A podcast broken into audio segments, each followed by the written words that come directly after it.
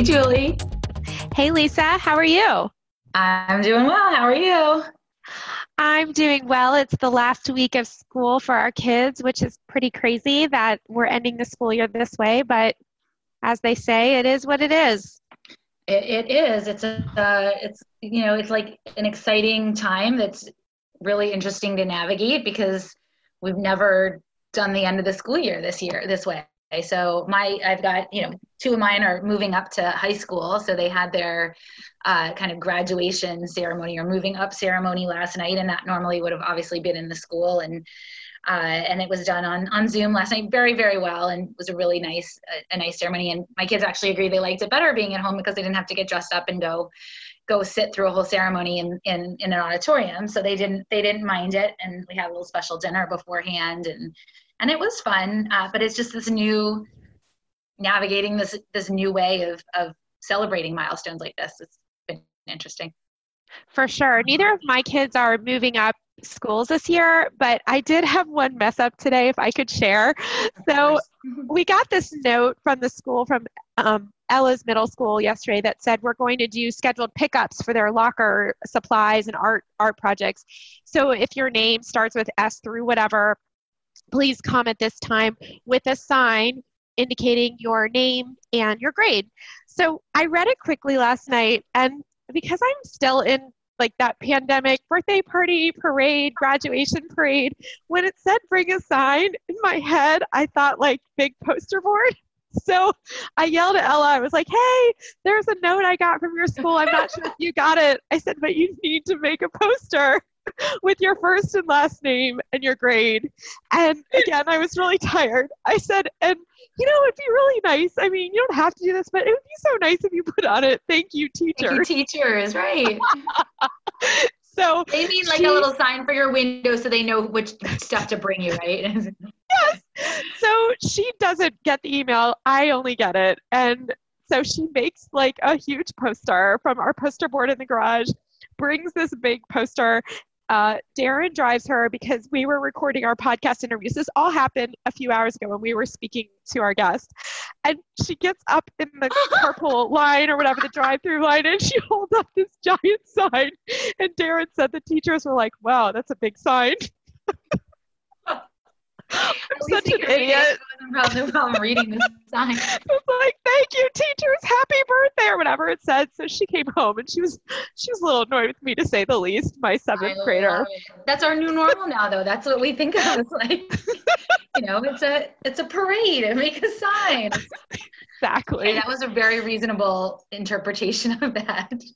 Sure it was. I'm just I just I'm just an idiot, but it was it was a funny moment, so I had to share. So Lisa, you posted something yesterday um, on social media, and I wanted to just talk about it here. Why don't you tell everyone what what you posted yesterday and what conversation transpired as a result. Yeah, I posted. It was an article we posted to our Facebook page too. It was an article about uh, heading back to the gym after we are, you know, as we open up a little bit more. And as most people know, I I teach cycling classes. I teach a lot of cycling classes. Before COVID, I was think I was teaching nine per week. So I spent a lot of time in cycle studios, which I love. I miss it so much, and I really like I really miss that interaction with people. Even when Peloton came out, which I love think Peloton is great. Like I always said, that wouldn't be me. Like I like to be in a studio with people. So I really love it and I, I miss everybody. But um, you know, after our podcast with Dr. Ander, um, I really was thinking when he talked about the the risk factors being, you know, indoors in close space with heavy breathing, whether that's singing or panting or yelling or cheering, that those are kind of the, the big risk factors. And I thought to myself, well, that's everything a cycle studios is a small room, everybody's close together. We're working out really hard for typically an hour. Most of my classes are 45 minutes to an hour. Um, you know, ventilation is not always, there usually aren't windows to open in the classroom. So I just thought that's kind of a perfect storm for when we're hearing that that sort that those are high risk factors. And then um, uh, contact tracing out of was it South Korea, I think was uh, you know showed that a yes. huge uh, one of the spread was in it from a, a Zumba class. And um, you know, just thinking on a couple levels. First of all, as as an instructor who teaches nine classes, if I'm exposed to COVID and happen to contract it myself, and then spreading it to nine classes of, of people, which you know can have anywhere from 10 to 40 or 50 probably won't have that now, but you know, could have a good number of people in the class, and um, you know, protecting myself and my kids and and my parents and people that that we are you know not super close. We're still social distancing, but uh, you know, don't want to expose just you know, a lot of thoughts going through my head of how are how are my fellow instructors or people who really love their group exercise classes how are how are they thinking through this? And what are they thinking about mitigating factors when they go back into uh, into the studio? And and that's becoming an issue for us now because our state is now moving into a new phase and that will include based on our governor's guidelines for the state which can be different from our county but um, the, the more broad guidelines are that fitness indoor gyms can reopen with some capacity restrictions. Um, so I know that it's coming down the, the, the pike that at some point um, the gyms are going to reopen and we're going to get back into the gym. So it's been hard for me to visualize what's that's gonna what is that going to look like? What is our new normal going to look like? I, I don't know any instructors in other states that have opened up yet, so I haven't been able to talk to anybody about you know how is it going for you? Do you feel comfortable? Do you uh, what what precautions are being put in place? Um, where I work, where I teach, I know for a fact that there are very, very stringent guidelines that are, are now being put in place for, for cleaning and for sanitizing and for social distancing too. So class sizes are being cut very, very um, dramatically, and everything that can be done is being done for sure. I just wonder inherently can you do everything that you need to do to make that environment safe? So I posted the article to my personal page just to get kind of a pulse on what people are thinking both in our area and outside of our area of, of, what are you know what what's going through your mind and and what are you going to do to make sure that you and the people that you teach in your classes are safe? Or if you're somebody who goes to classes what would make you feel safe? And it was a really i thought it was a good candid conversation and we had i had responses from all ends of the spectrum. I had people saying, yep, I'm, I'm not going to go back to teaching in, a, in an enclosed studio. I'll teach outside, I'll do it through Zoom, but I'm not going to go back until we have a scene. And then on the other end of the spectrum, where people are saying, I'm ready to go back right now. And um, one of the instructors that I adore that I work with said, "I'll lick the floor. Like I, am that confident. Like I don't doesn't doesn't bother me." So really, the whole spectrum. And and for me, it was just helpful to help me think through everything. So I'm still definitely um, I'm I'm I'm uh, I don't know what the best word is for it. I'm not, you know, I want to go back. I'm, I'm a little, wouldn't even say conflicted. I'm just definitely, I'm cautious and just trying to figure out how to do this and make, and you know, our job is promoting health and fitness. I mean, we do that. You and I do that.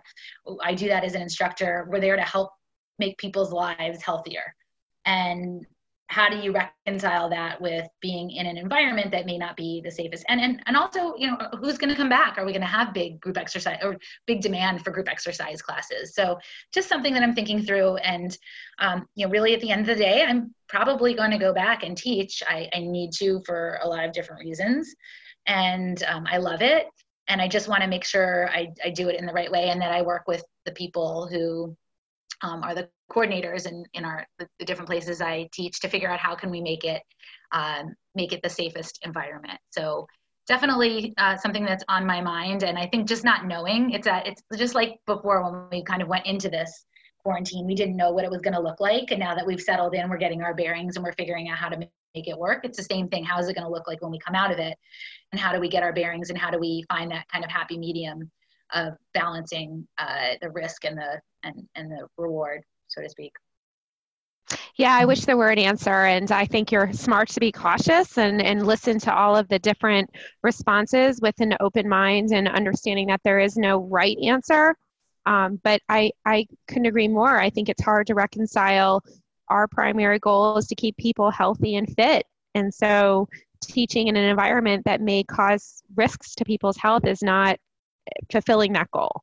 So figuring out how to optimize the, the safety of the environment while that's not your job, it's it inevitably you have to make that assessment because nobody's done this before. So we don't have definitive answers. So we'll keep talking about this. Consider- yeah, practical considerations too. Like, look, if we can move all the bikes outside places, that would be a great idea. But maybe that's not, it's not so practical. And there are a lot of bikes or even moving the bikes around isn't good for the bikes or there isn't space. So, um, so again, working within the constraints of, of practicality too. So For sure. And, you know, um, I was just going to say, we put out a call also today on our Facebook page. We want um, local, but actually anywhere of uh, strength trainers to know that there's lots of people interested in one-on-one strength training sessions in person. Um, so if people are able to pivot and do those outside and are willing to meet with clients outside or one-on-one, Zoom or over Zoom, yeah, over Zoom, yeah. Yeah, so um, we have a lot a lot of people that are doing Zoom, but you know, there is something to be said about in person to have someone really look at your form one on one. So we hope that anyone who hasn't seen that yet, head over to our Facebook page and mention what you're doing because we know there's plenty of people out there that are looking for that specific service. Um, so changing topic, I just wanted to um, talk a little bit about some of the running news this week. And one story that really um, was uplifting to me was what happened at Brown University. Brown University um, announced last week that they were um, turning some of their sports into club sports, including the track team, which is insane because I mean that is a very um, well known team. It's not like it was faltering in any way. And it was an effort to, um, it was an effort to, I guess, optimize what, what were the words the university used, like inclusion and diversity, but it certainly did the opposite because the track team is diverse in and of itself, and it would have caused a lot of students to transfer. And I guess Brown alumni joined together along with many outspoken members of the track team who went on podcasts such as the Rambling Runner, wrote editorial letters, wrote op ed pieces, and collectively the Brown community, along with alumni, were able to um, uh, convince Brown University to change its mind. And now the track team is back, and I just think that that's just an amazing testament to what people and slash the running community can do when people join together to support a cause. And it's something we're seeing a lot lately, how the running community is doing things to channel change. And um, I just I just thought that was just something of good news this week, which we don't see a lot of. It is, and for the university to listen too, and not just um, you know entrench themselves in the decision that was made, but to really listen and and uh, take action. So that's that's great. Definitely an uplifting Absolutely. story. So let's talk for a minute and we'll delve deeper into this um, in another episode. But just for a minute, why don't you talk about the news about Boston that we learned this week when they were um, allowing us to take the refund? Yep, yeah, we've just started getting a little bit more as the BAA had promised when the uh, virtual, the switch to the virtual race was announced. More information coming out about registration, about what about 2020, and um, and registration for 2021 which like you said is still still developing and we'll talk more about that on a future podcast but this week we all received an email with the option to request a refund and requesting the refund will not affect your um, ability to register for next year. I mean, you'll still have to go through the registration process and will also not affect your ability to, um, sorry, my dog's seeing somebody come by outside. Uh, uh, and it will also not affect your this real life of podcasters when you're when you're quarantined at home. Um, but uh, it also will not affect your ability to participate in the virtual race. So really, you know, a lot of people were questioning. They're like, okay, well, what's the downside to asking for a refund? Then shouldn't everyone ask for a refund? And really, uh, that's obviously the BAA is, I think, extremely generous because there are very few race organizations I think that would offer just a straight out here's your money back. You can still run our virtual race. You can still register for next year, but you know separately for next year. You can still. Um, there's no really adverse uh, adverse effect to to asking for a refund. And uh, kudos to the BAA, especially because registering for Boston is not inexpensive, and a lot of people could use that that those, that money back now. So there really is no downside to it. It's just a generous offer by the BAA. I think the um, thought is that if you can if you don't need that money back and you're you're so inclined that you can not request a refund and it will stay with the BAA which clearly can can use those. But I think what people outside the running community and maybe even inside the running community don't recognize is that so many of the expenses of a race are incurred way before the race. Doesn't you know just because the race doesn't happen doesn't mean the expenses weren't incurred. So lots of expenses and and what's really interesting to me is that you can get a refund and you can still get your shirt and your medal and your your packet. So that's an expense itself. So that's sort of like a gift to runners. If you've requested a refund and you're still going to end up getting something of value. So i think that's really uh, really generous. Um, so again you know the, there's no downside to asking for it's not going to adversely affect any of the runners. Uh, but if you don't need to request it it'll it'll stay with the BAA yeah, so two things. I think the BAA, it would have been better if they had given an option to donate your money so that it could have been tax deductible like where there was something where they gave you that option where you can make a tax deductible donation to the BAA or to a charity of your choice that works with the BAA um, that would have been really nice. So i think some people are taking the refund and then turning around and donating it which i think is really nice too. And um, whatever one decides to do, I, I, agree with you. It's extremely generous of them to issue a refund. And uh, we also read an article that interpreted uh, what the refund and, and 2021 is going to look like. And we believe, and of course, nothing's definite until they issue um, the 2021 registration rollout, that if you age up, then you can use the your time um, of your age now. So for some people who may not have qualified for Boston within the time gap um, one minute and 39 seconds previously because it was within their age group, but then you know they turn a, into a new age group, then all of a sudden they're um, they have a, a wider gap, and there will right. be. So it's people, not that they didn't qualify. It's it's not that they didn't qualify. Yeah. It's that they didn't make the cut. So they qualified, they didn't make the, they didn't make the cut because they're so for example, let's say you're 39 years old and your margin was a minute and 10 seconds and you didn't get in because the cutoff was 130, whatever. And now you're going to be 40 for 2021. You get an extra uh, five or 10 minutes at that point. So your buffer will be that much bigger. And then you may then have that opportunity to get in. So that, that'll be interesting to see how, but, that, how that plays out doesn't it also include though people who didn't make the cut at all previously whose time may now that's what i don't know i don't know I, I think that how i read it is that if you didn't qualify um, with your time in your old age group bracket, if you age up, you could qualify now because of oh, your so time. you missed from, your qualifying time yeah. by 30 seconds or two minutes or four minutes, and now that would have that. Yeah, I don't know. I mean, personally, my my personal view is that I think that the ability to use your older times, which so now the window for qualifying times will be 20 September 2018 through September 2020. So whenever we register this year, that that, that ability to use those extended times from earlier um, should only be given to people who are registered for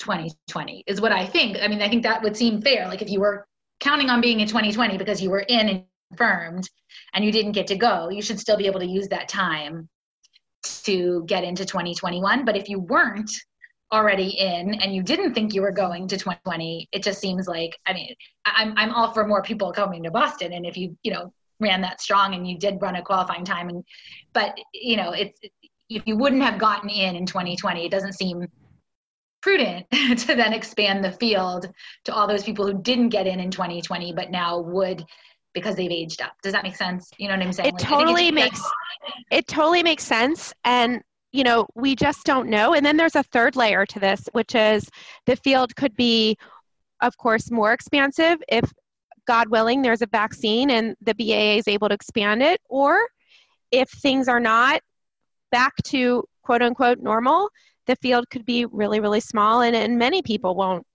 get in. Right. So yeah, that, this, I was thinking about that too. Though. I was thinking, I, I'm wondering if if that's the case, and we're in a position where we really still can't have big gatherings. It's not going to be a race of. I mean, normally it's 30, 31,000. It's not going to be a race of 20,000. It may not even be a race of 10,000. Like if you can't have if you can't have 10,000 or 20,000 or 30,000, what is it going to be a race of a thousand and then, or, you know, or 500? And then like, how small will it have to be? I just don't think it's going to be 10,000 versus 30,000. I think it's going to be 100 versus, you know, if you can't have 30,000, I think you're also not going to be able to have 10,000. So that that would significantly that would probably cut out. Maybe it would just be elites or something like that, but it would just cut out. I, I just I don't think it's going to be a question of 20,000 versus 30,000. It's just totally totally agree. So this is a rabbit hole. We'll probably go on down mm-hmm. in a few other episodes, but we just wanted to to kind of bring this to everyone's attention that we've got our eye on this and and we'll try and bring some people on the podcast soon to talk about it and maybe provide some clarity because I know we're a little bit confused ourselves and we we are sure other people are as well. Um, and we know so, there will be no clarity. There's there there will be no clarity for for a while just because just like we didn't know we'd have you know we thought maybe we'd be there in September as, as late as you know April May we were still thinking there was right. a chance. So the clarity is very hard to come by and I think that's why Dave McGillivray when we first talked to Dave McGillivray basically told us like there nobody can can tell you what's going to happen because it changes every minute every day every week and we're still in that. Yeah so our only clarity is that we don't have any clarity. That's what our that's what we know for sure and that's um, life in general right now, right? Yeah, exactly. So, uh, lastly, I just um, want to remind everyone if you haven't yet, we are in round two of the Pandemic Improvement Project.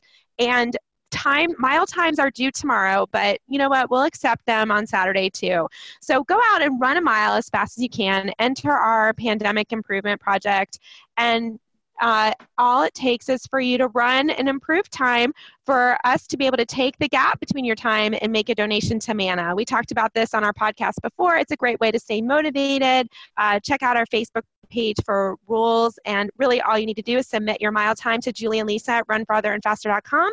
We'll note it. And then the people who win are the people that have the widest gap. So please participate. We had over 100 participants last time, and we'd love to have just as much, if not more, participation this time.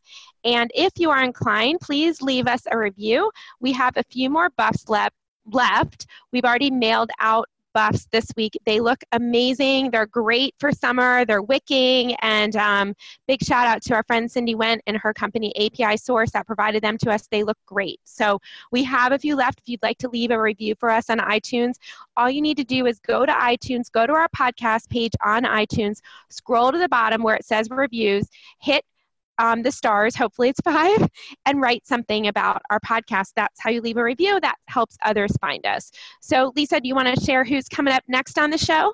Yeah, we have a great uh, guest today and um, something that ties together so many of our issues that we're talking about now. We're talking about Boston, we're talking about um, women in sports, we're talking about um, systemic racism and, and these are all issues that are really timely right now, but they're also in a way timeless. And so we have Elise Hooper, who is author, coming on next. She is releasing a book very soon called Fast Girls. It is a novel, but based on the true life stories of um, three women in particular who were on the 1936 women's Olympic team in the sport of athletics, which we now know as track and field. So um, Elise herself is a Boston Marathon finisher and an avid runner and athlete herself. And so it's, it's really, um, I think, you know, her research and writing of this book is is informed and um, and really benefits from her experience. Her experiences as a runner and, a, and as an athlete as well. So she's great. Yeah we're and really excited. It is an awesome book. So lisa i hope you have a great week. You too. All right end talk of, to you later of school end of end of all the routines so heading into the summer of the unknown. Godspeed to both of us Have a yeah. great week, Lisa. Bye. Bye. We are really excited to announce that we have our first sponsor. R&J Sports, which is located in Maryland, is the first sponsor of the Run Farther and Faster podcast. Even though R&J Sports is a locally owned running store, they do ship nationwide and have a website from which you can order, rnjsports.com. If you go onto the website and purchase something over $100, just put in the code RFF Feetures, F E E T U R E S, and they'll throw in a free pair of Feetures socks with your purchase. You can also call the store at 301 881 0021, and over the phone, they'll provide some terrific guidance on which shoes are right for your foot. While it's not the same as a in-person fitting, for many of us, we can't do that yet. So this is a great option. In fact, one of our runners in China recently contacted the store, and they provided her with some great advice, and she was able to get a replacement pair of shoes that's working for her very well. So again, call R&J Sports at 301-881-0021. Let them know that you're with the Run Farther and Faster podcast. And if you make a purchase of over $100, they'll throw in a free pair of socks, or you can go on their website. Thanks so much, R&J, for sponsoring our podcast. Hi, Elise Hooper. Welcome to the Run Farther and Faster podcast. How are you today? Great. Thanks so much for having me. Well, thank you so much for coming. We saw a preview of your book um, on Goodreads where they were talking about new releases for the summer a few months ago. And when we saw your book, immediately we thought we had to have you on the podcast because not only is the book about running, but it's about strong female heroines. And it, it's just, it did not disappoint. Uh, why don't you go ahead before we start talking about the book specifically? Can you tell us a little bit about yourself and what inspired you to write this book? Sure.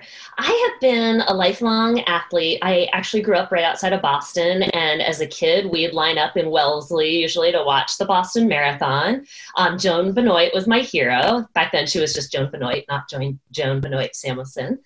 And um, I knew right then and there I wanted to run the marathon someday. And I played sports my entire life. I started off figure skating, wanted to be Peggy Fleming someday. I mean, I've I have so many different sports fantasies. Like, where do we want to start?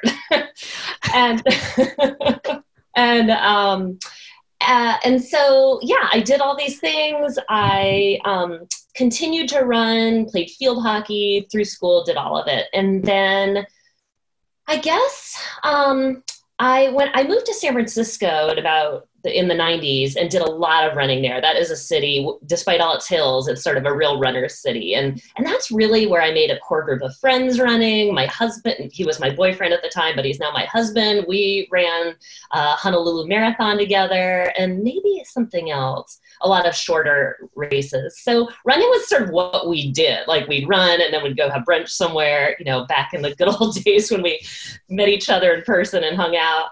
And um, I have two girls now. I live in Seattle, and uh, my younger daughter is a swimmer.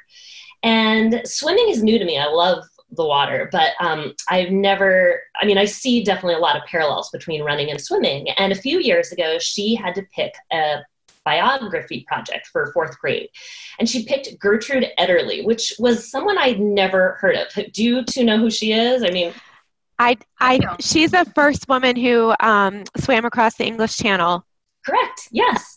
And so I, she, when when my daughter was working on this project, it really started making me think about early pioneering women athletes because I think we kind of associate Title IX as being the beginning of women's participation, but it really and if you're a Boston Marathon fan, you know it goes into the 60s, and, but it really goes a generation before that even.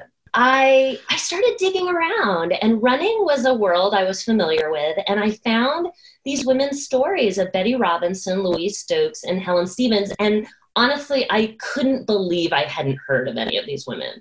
I mean they were such trailblazers in their own way. They came to running for really different reasons and they were so accomplished and yet I mean we've heard of like Louise Zamperini and uh, Unbroken, The Boys in the Boat from the 1936 Olympics, Jesse Owens, but we really haven't heard uh, much about women.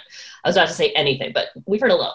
But so I really felt like this was a great project for me. It really spoke to so many of my interests and um, it just it fit in so much of my personal life. I still i still run. I play competitive tennis. Like i loved channeling all of these sides of myself to run this book. I, I really felt like my gym membership should be tax deductible because it was research. So days i didn't feel like working out i was like this is research today research. What was harder for you uh, doing the research for this book or training for your athletic pursuits Oh my gosh. You know, to be honest, the two sort of go hand in hand because I have a lot of trouble sitting for long periods of time. And so I am someone who will kind of sit and work and then get up and go run or take my dog for a long walk or um, go play tennis or I'll do all these things. So writing and physical activity are actually weirdly very linked to me. Like I couldn't, I much as I love the idea of just like writing a book in a weekend, that could never be me because I have to get up and do some stuff in the meantime. And I also need that time to think. Um, you know, I, every time I'm out there, especially running, it's so meditative. I can really kind of think about, I have so many realizations, creative realizations while I'm running. Um, and so, and I often think that distance running, and I would say the same thing about singles tennis now that I'm pretty into that too. You know, it's it's like a long story, right? There are highs and lows, and there are certain challenges and certain miles and at certain time points, and you kind of have to push through those, right, to get to the the big finish. So I actually see a lot of parallels between the two. And, and so it's hard for me almost really to separate and say which was harder because they're, they're both hard in their own way. Yet the pacing is very similar. How, how long did it take you to from when you started the research to finish the book? How long did, was that process for you since it obviously wasn't a weekend? Right. Yeah, it was a couple of years. And and usually I um I start off doing some research. I kind of get to know what I'm writing about and then I start writing and I just at points where I know I need some more research or something, I just put in X's because I don't want to lose the thread of the story. Because when you're researching history, you can learn so many interesting things, and sometimes those things want to hijack your story, or like you you just feel like you have to put this in. And and so I try. I mean, in one of the many ways I try to mitigate that, I um, try to do a lot of just writing my story and then I will go back and kind of fill in the details that are truly relevant to my story, not just things I think are cool and I want to include. There seem to be a lot of rabbit holes in the stories of these three women. I, I mean, did you feel at times how lucky am I that I found these three women? Because even without running, because all three of them ran in the Olympics, but even without the running piece, they all had such interesting lives where they each had overcome tremendous obstacles. So, um, can we start with, let's just start with um, you sharing for our listeners why they should read this book. So, let's hear your elevator speech. well, my elevator speech is I feel like it's become my life's mission that these women become more household names. I just, I feel like there's a lot of inspiration to take from their journeys, even if you're not an athlete. I mean, I think that great sports stories actually have very little to do about sports. They're really a mirror of what happens in society and our own internal struggles. So I think you could be a total couch potato and really get into this book. I don't think it should be limited just to uh, runners by any stretch. I think there's always so much to be learned from overcoming obstacles of all different kinds. So, talk to us first and tell us a little bit about the obstacles that Betty Robinson had to overcome and, and what her life was about to you after doing the research. Sure. Well, to be honest, Betty is actually, if anything, sort of the golden girl of this story. I mean, all three of these women really, as I said earlier, come to running for different reasons. And Betty's was actually sort of accidental, really. She was a very sort of popular schoolgirl, um, very successful at everything she did. And as a 16 year old, one day she's she's running for the bus, and one of her coaches or one of her teachers sees her and truly thinks, gee whiz, she is really fast. I want to time her the following day because, of course, that's what teachers, I think, think all the time when they see kids running. Um, but that is what he thought. And so, sure enough, he times her, and lo and behold, she really was fast. And so, while her school and actually Illinois had prohibited women from competing in athletic events and I would have to double check the date, but maybe around 1906. So she legally wasn't really allowed to, but her, her family really stuck by her. They kind of thought this was an amazing thing. And so um, they allowed her to race in a couple of AAU races. And 1928 was the first year women were invited to compete in the Olympics in track and field.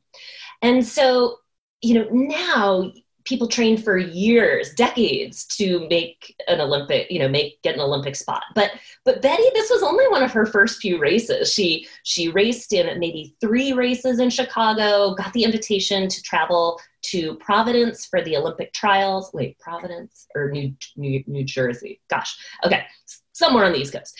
And then she um she qualifies and she was a real underdog and she at 16 is put on a boat with all these other olympians and sails i mean which i think is an amazing thing in itself. Like her parents must have kind of been like goodbye good luck and there she gets on this ship um, with now we know him as general macarthur but back at the time he was not that. He was in charge of all these olympians and and she arrives in Amsterdam to find a city that is completely unprepared for the Olympics. Like cows, uh, you know, um, wandering around the track and the pool is leaking. In fact, the swimmers were told to train in the channel, you know, all these canals, and none of them wanted to do that. So a bunch of the women went off to Paris to shop for a weekend. I mean, it was just, it was so unlike now what we think about the Olympics. Um, yet it, it comes together, and Betty ended up really surprising everyone, and she won a gold medal. So she was not only the first woman to compete in this newly inaugurated track and field. But she also then was the first American to win a gold medal in this at the tender age of 16.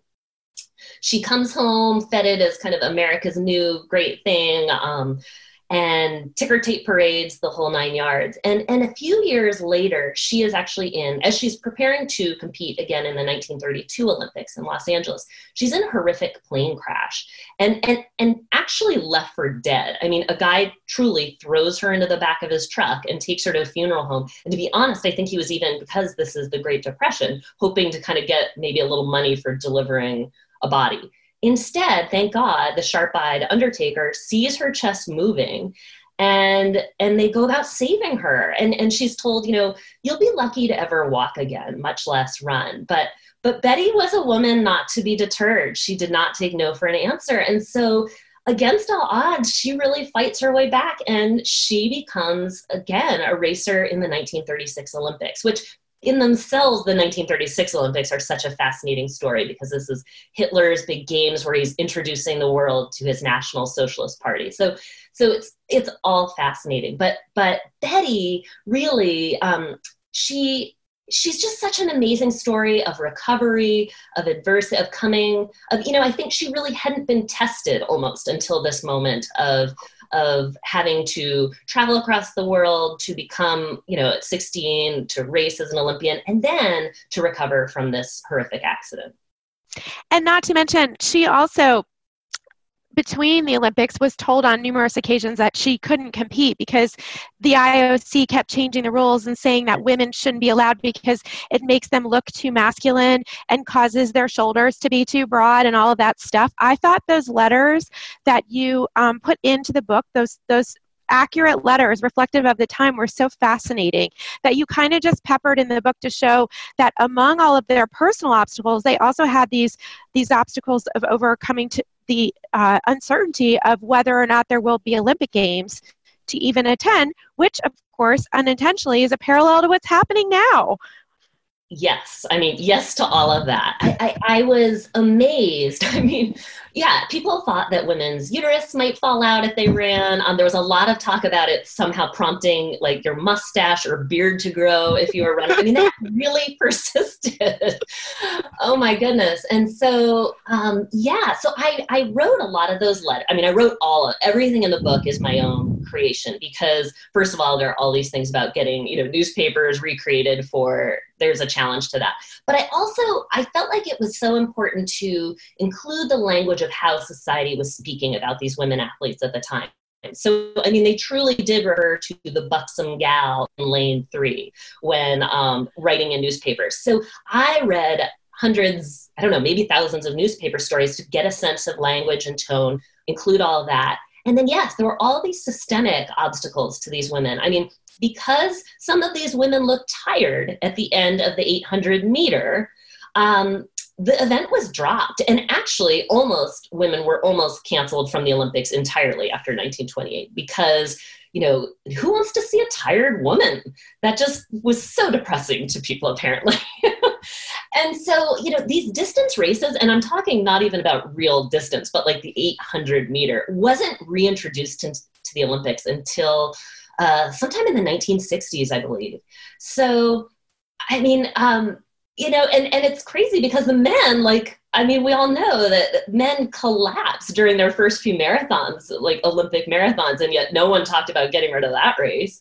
Um, so there was just a completely different standard applied to these women. There was a lot of pressure on them to be successful because if they weren't they were they were re- really the standards of their sex and and there was kind of a fear i think and pressure on these women to to perform because if they didn't what did that mean for for the other women talk to us a little bit also i don't want to ignore um, helen and louise and a little bit about their obstacles if you don't mind i, I want to add one thing i just want to say it's interesting we've talked to kathrine switzer on our podcast before and she said that same thing about when she ran is that she wanted you know at a point she thought i should just drop out or and, and then she thought i can't because if i drop out that's what they're looking for they're looking you know yes. for an excuse yes i mean i i think these women did all feel a lot of pressure yeah. for on different points. Louise was from Malden, Massachusetts. In fact, she was known as the Malden Meteor eventually. Um, Malden is a suburb just north of Boston. And, and back then it was very rural. So when I went to, my, although I grew up in that area, I hadn't been to Malden in recent times. So I, I did go back, um, let's see, I was there about a, a year ago. And I was able to find the old railroad tracks, which she trained on. Um, and now they're kind of paved over in a strip mall. And i was able to find a statue that's now been erected in a hospital's uh, a high school's courtyard dedicated to her. But louise was a woman a young girl also a teenager who um, she was w- one of the few black families in malden um, the granddaughter of slaves. And she was part of this actually very active black community in malden. And she was able to um, joined she went to the local high school. She also was noted people noticed that she was fast. She was invited to try out for this track club which she did and she just exceeded everyone's expectations. And so she had a really interesting journey because she initially qual- qualifies for the olympics in 1932 in chicago. And that ended up being a really crazy olympic trial where it really showed um, it depended really who you knew of how you got into that sort of pool of Olympians. And so Louise, who, and when she arrives in Chicago, immediately befriends another black girl who is there. Um, they realize that they don't have these advocates in their corner, like these loud coach, male coaches who will argue on their behalf to make sure they they earn, they get their spot each time. They truly earned their way through all the different heats. They ran fast enough, and yet sort of various other white women were being added here and there, even though they may have tripped or and fallen and not even completed their heat or whatever, just because they had loud advocates for them. But Louise and Tidye really, really just fight their way through all the way to the end. They make it to the finals. And that, that pool of uh, relay racers was only supposed to be six women. But as they traveled to Los Angeles, because there was sort of no gap, you, you qualified at the trials and then they immediately put these women on a train, sent them across the country to Los Angeles.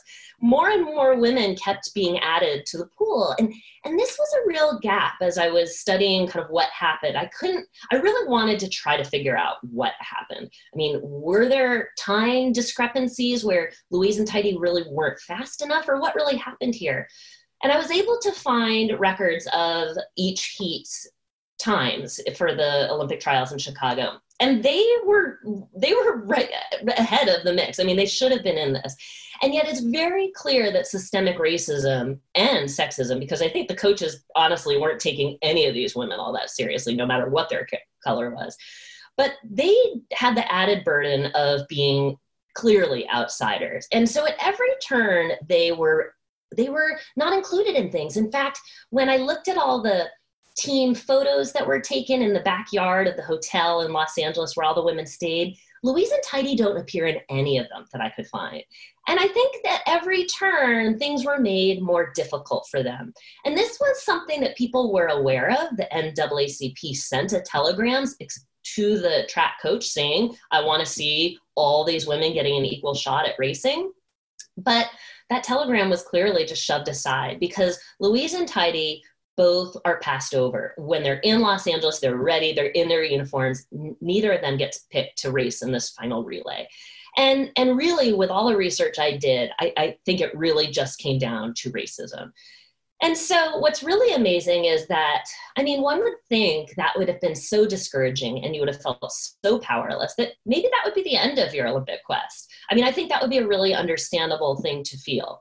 And yet, neither woman succumbed to the disappointment they must, and, and anger they must have felt. And they dug in and they just kept training for 1936.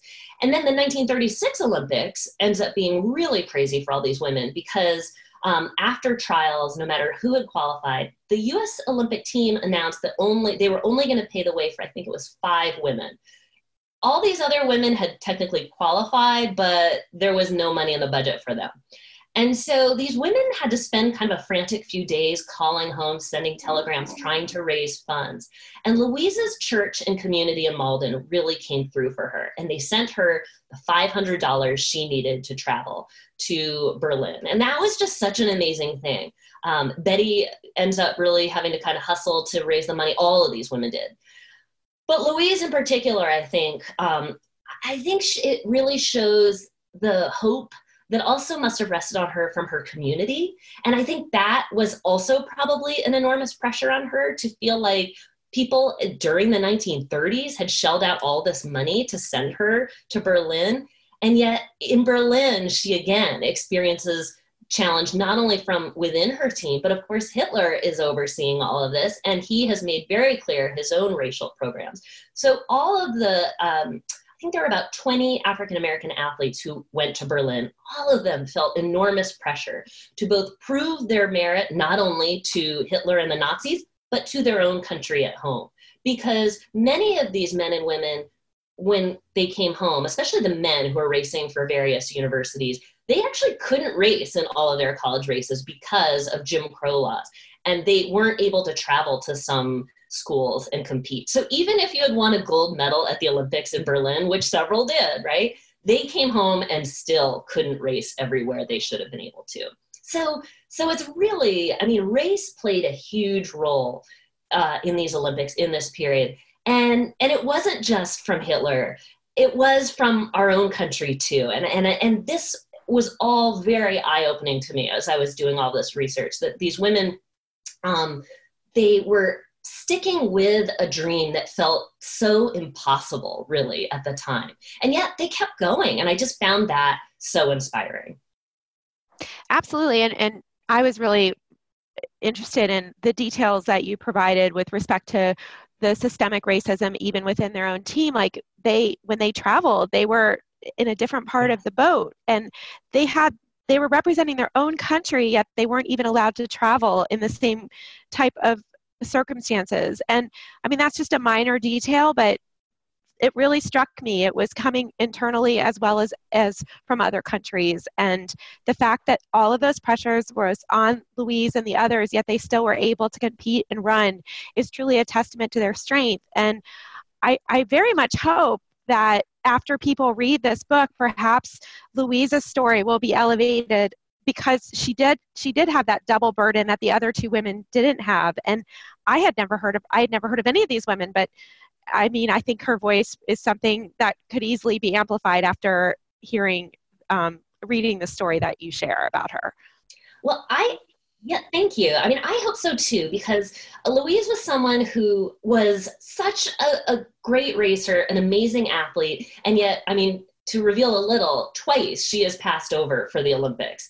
Um, clearly not because of her abilities. So yes, I th- I hope that we recognize her as the Olympian really who should have been right, but wasn't afforded the same uh, opportunities. Um, so lastly, talk to us a little bit about Helen. Um, like the first page of the book, not giving anything away, she's in a horrific accident. So like her life already starts out just it's the pets. Yeah. Poor Helen. She was a real outcast from the beginning. She was tall, she was gangly, she had this birthmark on her forehead. Her father made it very clear from day one that he resented having a daughter. He they lived on this rural farm in Fulton, Missouri. He needed boys because they were poor. He needed real raw strength uh, to to help on the farm which interestingly enough, Helen had. she was big, she was strong. And so, yeah, Helen is in this childhood accident where um, she trips, she's sort of playing, she's she's playing with her dog and she trips and hurts her throat. And while I think she always was going to have maybe a deeper voice, she then has a very deep husky voice, which is kind of just one more strike against her. But she becomes kind of mesmerized by what's happening with the Olympics in 1928, 1932. She is the youngest of these Olympians. So in some ways, she is um, able to capitalize on this path that, that Betty, Louise, and others have, have started. Now, um, in real life, news wasn't what it was. They didn't have the internet. So I'm not fully sure how aware. I know she was very aware of the 1932 Olympics. She had pictures of Babe Didrikson on her wall. I'm not quite sure. I mean, I took some fictional liberties of, of because I needed to connect, right, these three women's stories right from the outset, where she is paying attention to the 1928 games. We do know that Helen was, while also an amazing athlete, she was also pretty studious and loved to read. And so I did not feel like it was a huge stretch that she was reading the newspaper in 1928, but I did take that leap myself. And so Helen, um, Throughout her school years, she is kind of an outsider and outcast. She experiences several different occasions of sexual abuse. She is really a loner. Although she didn't want to be, she was actually a real extrovert and people person, but she could never figure out her place. Well, all of this changes when uh, a high school teacher spots her playing basketball for her church team. He was mesmerized by her athletic ability. I mean, you know, you see it when you um, are standing on your kids' sort of sidelines, or, and some kids just glow from the outset. They are sprinkled with that magical dust. Well, well, Helen was one of those. And so, like what had happened with Betty, he sets her up for a time trial, and she actually um, even just like in her school clothes, like which for her wasn't sort of dresses and fancy shoes like some of the other girls. I think she was wearing like overalls or something and work boots. She ties like the world sprint time for women. And this coach, and I think this is a this was something I loved about the story was there were men in the story who go out of their way to open opportunities up for women.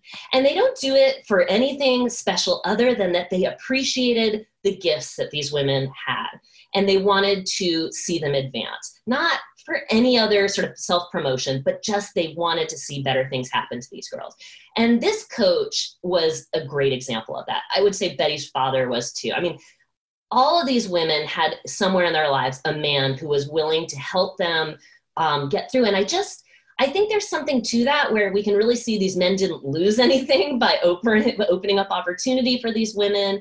Um, I, I loved writing these characters as and i think this is exactly what they were were just people who wanted good things to happen to other people. They didn't feel possessive over their own advantages and their own privilege and they opened up the doors for other people to participate. And, and this coach did that for helen. He um, paid for her track shoes. He advanced her along in the local sort of Missouri racing scene, even when the principal, superintendent weren't supporting her racing with the boys. People again thought it was unnatural that she was so fast. The fact that she was beating the boys had everyone worried. I mean, what what were these boys supposed to think about their own masculinity if they were beaten by a girl? There were so many levels of this. And really, Helen's life transforms in this race she does in 19, uh, 1930s, before the 36 Olympics. She beats the world record holder in the 100 uh, meter. I think in the US, then it would have been 100 yard. In the Olympics is meter. But um, and overnight, her life changes. She becomes the Fulton Flash. The media is obsessed with her. She really became one of America's big hopes for the 1936 Games. And I mean, all of the things that had been um, her disadvantages up till this point, her height, um, she had a nine foot long stride when she ran, which is amazing to think about. I, all of these things suddenly came to her advantage. And so all of a sudden, the town, which had really treated her like an outcast all this time, suddenly there was Helen Stephens Day in Fulton, Missouri. I mean, there was a parade. All of a sudden, everyone was on board with Helen and wanted to see her succeed. And of course, I'm sure many of these people had only great intentions. But I always in this book did try to prove how once women were successful, it, everyone was on the bandwagon. Um, and so so then helen was one of the few american women who had her uh, passage paid to berlin. I mean people expected great things from her in berlin and she delivered. I mean in fact hitler wanted to meet her and invites her away for a weekend. That's how impressive he found her. Yeah can can you talk about that a little bit? Um, i know in the book she she had prepared for that meeting can you talk a little bit about how she prepared and, and what that was about and and I have to ask, is this accurate? Like this yes. part of it? Okay, so yeah. tell the story. Yeah, it's kind I mean, of amazing. This is when fiction is, I mean, real life is stranger than fiction, and and Helen Stephens' story is certainly one of those where as I said, she had read Mein Kampf. She was pretty bookish. She was one of, I think, really the few athletes heading to Berlin who kind of understood what she was walking into. She'd been paying attention to the news. She knew what was happening in Germany. And she had some reservations, but she also felt like the best thing she could do was win and win decisively. And that would deal a blow to Hitler and um, his actually very favored women's relay team. And so Helen um, she after this race i mean hitler actually in the beginning of these olympics in berlin had had sometimes interrupted the flow of the program wanting to meet certain athletes and he then was told by the ioc like you can't do that you're messing up our timing I mean, it was one of the few times, right, that Hitler's told he can't do something. And so, but nevertheless, he was very set on meeting Helen. And so after she wins um, in her solo race, he um, demands a meeting. And there was a lot of apprehension about this for, by helen and her coach. And um, and so and it's all detailed. I was able to read her handwritten diary of her time in berlin when i went and visited her her archives in missouri. Um, and she described yeah hitler not only um, wanting to meet her and she has him sign her autograph book but they have their photo taken the photographer who takes it is then beaten up in front of her. She's then essentially kind of felt up by Hitler and invited to go away to his like mountain retreat for the weekend, and, and which of course she said no. But I mean, as I was reading this, I could not believe that this had happened, and and I had never heard of this. And so, I mean, Helen then really, for a variety of different reasons, becomes even more set in in seeing the women's U.S. relay team be successful. Um, she was being accused of being a man out there. People were questioning her success. And so she really doubled down. She'd always been a loner, and I think in many ways, uh, aligning with a relay felt worrisome to her. But but this was for me a really pivotal moment in her journey of where she kind of she allows some other women to um, she kind of puts her her legacy on the line a little with these other women and and they go for it and they and even though they were underdogs uh, in this relay. They enter it, and um, of course, they end up seeing some success. I'll say, but but you know, Helen is such, she leaves such an interesting legacy because her time in the uh, 100 meter sprint wasn't surpassed for another 20 years in the Olympics. Um, I will point out, of course, two Olympics were canceled because of World War II. So we'll, but I think Helen would have kept competing, right? So while we just won't know ever what happened in there, but Helen could have had, I think, a much longer Olympic career had the Olympics not been canceled.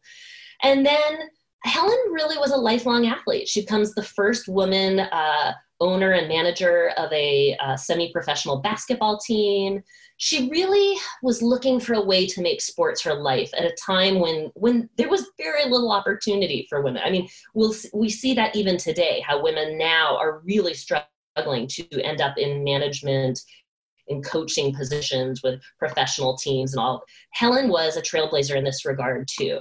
Um, she advocated for her friends from the 1936 Olympics till her dying day to get them spots in various halls of fame. I mean, Helen um, never stopped fighting for women's participation in sports. And yet, she is someone who I'm really, I'd be surprised if many of your listeners have heard of her before. And so I really just think we need to know more about these women, how, how they have paved the way for the rest of us. Anytime we go out on a run and we're not made to feel weird running along a roadside, I honestly, I think we can connect it back to these women. They started this. When you talk about um, Helen and her interactions with Hitler, where, where, what were your sources? Like, where were you getting this information? Were there diaries or reports or articles? Where, where were you finding this? well, Helen did keep her a, a, handwritten diary, so I was able to visit that when I went to Columbia uh, in Missouri, and I was able to also talk. Her biographer has been very generous with her time, and her biographer was actually friends with Helen. They were friends in Missouri, and so I was able to get also. Um, accounts of this through uh, through her biographer. I also um, was I mean, there's the photograph. The photograph exists even though the photographer was beat up after taking it. It briefly was a postcard in uh, Berlin and yet then mysteriously disappeared. Um, most likely because she rejected Hitler and he didn't want to document the moment. I mean, there are so many questions about that, but but the photo exists. Um, it exists at that at, in her collection in Missouri, um, and so so really that was my primary source coming straight from her and and her account of what happened hitler never documented it and and i don't think it really made it into any newspapers or anything although i'd have to double check that that photograph may have been re- reproduced in american photo uh, american newspapers after its event that's fascinating. I was, yeah, and she's so matter of fact in her description of it in her journal. I mean, she it, she she kind of felt like she was going to meet him. She just had this feeling that destiny was going to set them, and and it delivered. And I think she kind of couldn't believe that that this man, who she really was pretty knowledgeable about, was there in front of her. It really is unbelievable. When you were writing this book, uh, you said it took you a couple of years to write. So, did you find it uncanny that while you were doing this process of researching women whose voices had not yet been heard, it was happening simultaneously as the Me Too movement in sports. Um, the Shalane effect has happened over the past two years, along with an awakening of the underrepresentation of women coaches, as you briefly, as you mentioned previously, and then, of course, most recently, um, something we've known for quite some time, the lack of diversity and, and inclusion in running. And all of this has has occurred during the time before your book has even been released. Um, do you have any thoughts on that? Well, I mean, boy, we are living during fascinating times right now, and and and I think really ever since 2016 we've seen so many of these events happen. So while I was hoping, of course, that the timing of the Olympics was going to help with this book, um, you know, history again is interfering now in the form of a global pandemic. I I feel very grateful to be living during a time where we are starting to see light shed into many of these um, practices that have gone really unchallenged for, I mean, we can say centuries, easily decades, clearly. Um, and so I, I'm a bit speechless, honestly, that it's all kind of happening at the same time. I, I started this book really just this is like my homage to my many olympic dreams over the years and and my love of sports and and then it's just become so timely i feel with all of the current events happening around um, pay equality with participation with representation i mean there's so many things. I mean, where do we even start right now in the swirl of news? Um, that yeah, I I am both very hopeful that we continue with this because I think it is so important. I mean, I I every time I go watch my kids participate in these things, I'm struck by the things that they're able to do without even kind of thinking twice about it. And I think um, I hope that that continues and that our girls live such a different existence than anything we have. Because I, in many ways, consider myself very fortunate. I had access to high school teams, um, to good coaches. I had coaches always who supported me. I was never, fortunately, in any abusive situations. But we know, if anything, that that's actually kind of the rare story these days.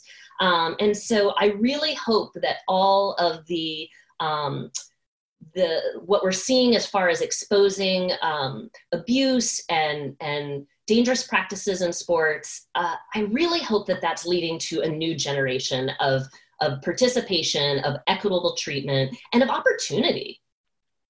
We're all just silent thinking about that. Absolutely. Sorry, I was taking mine off mute. I didn't realize I was on mute. I, I was going to ask. You know, you mentioned you were really surprised when you saw kind of the systemic racism that in the effects and what else is, what else surprised you in your research and in writing the book I mean, this book just never failed to serve up surprises. I can definitely say that. And each woman's story was amazing to me. I mean, to be honest, like one part of this was just the the plane crash and then recovery to a point where she could run again is mind-boggling to me in the th- in the 30s that this happened. And and actually um, betty's daughter has told me that her mother's knee always clicked like she could hear the screws in it as she ran all in subsequent years. And i think that is amazing. Um, so there's that alone. But then i was just fascinated by these 1936 games because there's so much there. And I hadn't realized really how active the boycott movement was in the days leading up to to in the months and the years leading up to these 1936 games. I mean, really all American diplomats in Berlin were advising that we should not have participated in that. And yet FDR really ignored all of that. And and and Avery Brundage, I mean, they sort of propelled us into these games despite the um, expert advice being given by by Americans in the field saying not to do this. And I think there's a really interesting thing to consider had the US not participated in those Olympics. And, and by the way, that vote was so close, it just came down to a couple of votes. Um, you know, probably other countries wouldn't have participated.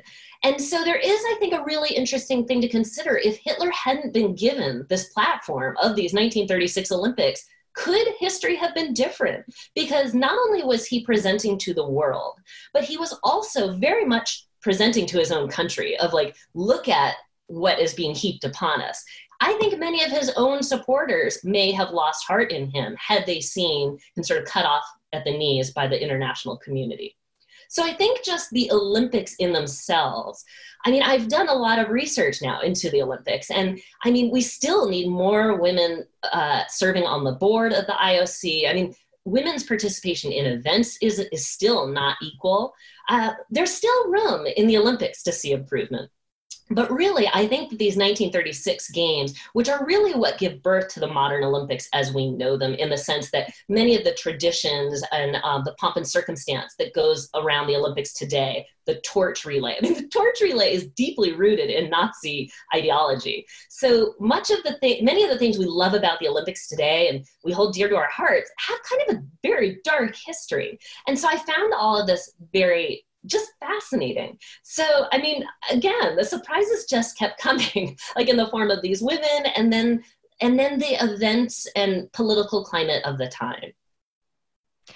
This has um, been such an interesting conversation and so timely because, as much as we want to think of running as not inextricably linked to the rest of the world, sometimes it's unavoidable. And just like then and just like now, um, we're seeing a lot of connections. And yes. uh, like you said earlier in the podcast, sports is a conduit to history. And certainly you've provided us with history that we did not yet know. And we hope that this opens the doors to readers to explore more and, and maybe some younger readers who might want to dig into the research about these three inspiring women. So thank you so much. Thank you. I should also say, and boy, I should be prepared with this. A picture book just came out for young readers about Betty Robinson. I think oh. it just oh. released on Tuesday. So, and I need that title off, off the top of my head. But um, so so yes, these women. I mean, I, I I need to get my hands on a copy of this book because I think it could be a fun accompaniment to Fast Girls for you know the, the really little readers can can learn more about the sort of start of these women through that book. But yes, I am so with you. I just hope we get more and more of these stories. Um, I had been writing about women artists up in my first two books, and and this book really opened up a whole new world to me. So thank you so much for having me. It's such a delight to speak with other runners, and I'm just so happy to talk with you this morning. Thank you. And one more question. Tell our, us when your book will be released and how we can find it. Thank you. Um, it's being released on July 7th. Um, and I will be doing, a, I mean, everything has gone online this year as far as book touring. So readers can find, if they follow me on social media, I'm on everything Facebook, Twitter, Instagram, they can have access to the various events I'll be doing throughout the summer. Um, the book can be found anywhere books are sold. So, I mean, of course, there are your big online retailers. I would also encourage people to support their local independent bookstores. Um, local independent bookstores are always happy to take special orders if they don't have something in stock. There's also bookshop.org. There are so many places to buy books. And, you know, reading is something we can do when we're recovering from our runs and need to give our legs a break. There's something we can do while we're on the move with audiobooks. Uh, Fast Girls will be available on ebook, pa- trade paperback, and audiobook. So all of the options are there. well, fantastic. Thank you so much, Elise, for coming on the podcast and, and sharing uh, a bit about the book. And uh, for those who are listening that think we gave the book away, not even close. It's a terrific read. So thank you again for your time, and we so appreciate you coming on today. Oh, thanks. It's been a real honor. And hopefully someday I'll be in DC. We will get out of our and we will meet in person. we would yeah. love that. At a race. Maybe we'll have a race again. you can come. Yeah, I, I probably can't keep up with you gals, but but yes, we will do something to honor our favorite winner, women runners for sure. Absolutely. Thank you so much, Elise. Bye. Thank you. Bye. Thank you so much for listening to the Run Farther and Faster Boston Marathon podcast.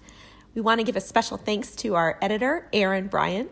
And if you enjoyed this episode and enjoy listening to our podcast, please share it with others and please leave a review if you haven't done so already on iTunes. Thanks for listening and have a great week.